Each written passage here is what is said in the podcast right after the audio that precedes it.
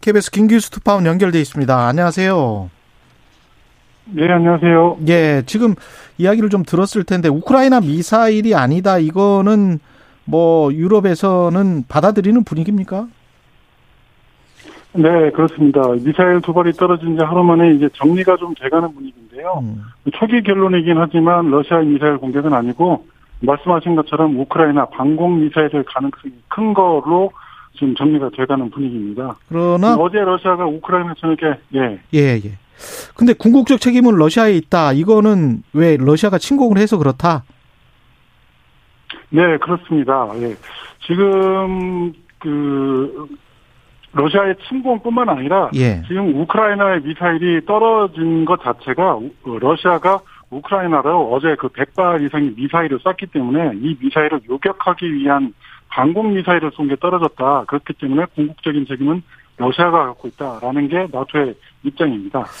근데 이제 나토에 가입하려고 했던 우크라이나 입장에서는 우크라이나 거다. 근데 그게 이제 뭐 잘못 떨어지긴 했습니다만 사람이 죽었기 때문에 폴란드 국민이 죽었기 때문에 젤렌스키 대통령이랄지 우크라이나 쪽은 뭐라고 하는 거예요? 지금 우크라이나 쪽에서는 이 부분에 대해서 그 지금 현재 나토의 결론을 부정하고 있거든요. 아. 젤렌스키 대통령이 그 오늘 언론 인터뷰를 했습니다. 예. 폴란드에 떨어진 미사일이 자기 것이 아니다. 이걸 확신한다라고 얘기를 했습니다. 어, 이 토대, 이 근거를 어, 자기 군의 보고를 토대로 이렇게 얘기를 했는데요. 러시아가 예. 쐈다라고 믿고 있다. 이렇게 얘기하면서 공동조사를 요구하고 있습니다. 공동조사를 요구하고 있군요.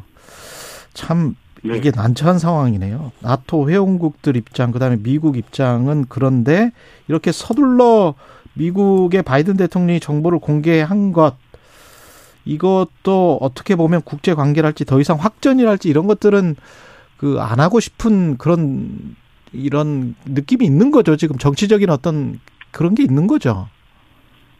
네, 당연, 당연한 말씀인데요. 예. 이 바이든 미국 대통령이 서두로 정보를 공개한 이유가 이 사태가 더 악화되는 것을 빨리 막아야겠다라는 음. 이런 판단에서였던 것으로 보입니다. 예. 미국 정보 당국이나 국방부, 나토 등 서방 진영이 굉장히 신중한 태도를 처음부터 보였거든요. 예. 같은 취지로 해석이 됩니다. 미사일 관련 조사는 그러면 우크라이나 쪽에서 요, 요청을 하면 같이 할 수밖에는 없겠네요. 공동 조사를 시간이 걸리더라도. 그 부분도 되게 난감한 게요. 지금 예. 나토하고 미국은 폴란드를 중심으로 그 현장 조사를 벌이겠다라고 얘기를 했는데 예. 우크라이나가 과연 여기에 참여를 해야 되느냐라는 부분에 대해서는 결론을 네. 못 내리고 있습니다. 말씀하셨듯이 굉장히 나토나 미국도 이 부분에 대해서 난감한 상황인 것은 맞습니다. 근데 우크라이나는 또 서방으로부터 군사 물자 다 지원을 받고 있는 처지기 때문에 또 서방의 이야기를 또 같이 이야기를 안 들을 수도 없는 것 같기도 하고 뭐 여러 가지로 좀 복잡하네요. 이 전쟁의 양상은 어떻게 보세요? 현지에서는? 지금 현지에서는 음. 이 전쟁을 이제 최전선에서는 우크라이나가 현재 유리한 고지를 점하고 있다는 보도가 나오고 있지 않습니까? 네. 헤르손시를 탈환하고 남부 지역 전체와 크림반도까지 진격할 수 있는 교두부를 현재 확보한 것으로 보여지고 있습니다. 그렇기 때문에 이 15일 대규모 공습, 우크라이나에 대한 러시아의 대규모 공습은 이 수세에 몰린 러시아가 택할 수 있는 몇 가지 옵션 중에 하나라고 지금 판단이 됩니다.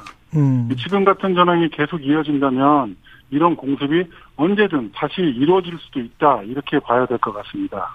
네, 그런데 지금 우크라이나 입장으로서는 입장으로서는 12월 중에 남부를 수복하겠다는 계획인데 네. 이렇게 되면 러시아가 어 이상한 판단을 할 수도 있다는 거죠. 이상한 판단? 어, 네, 이 나토나 미국에서 그 경고 경고하고 경계하고 있었던 음. 그 전술 핵무기를 쓴다든지 아니면은 그 후방에 대한 무차별 공격을 한다든지 음. 이런 우려를 계속 끊임없이 제기를 하고 있거든요. 아. 그 전 예, 전쟁의 양상이 어떻게 될 것인지 현재 가늠하기는 어려운데 음, 후방에 대한 공격은 앞으로도 계속 될 것으로 지금 추정되고 있습니다. 그러면은 무슨 뭐 정전이나 뭐 휴전 협정이나 이런 것은 전혀 이야기가 안 됩니까? 현지 분위기는 어떻습니까?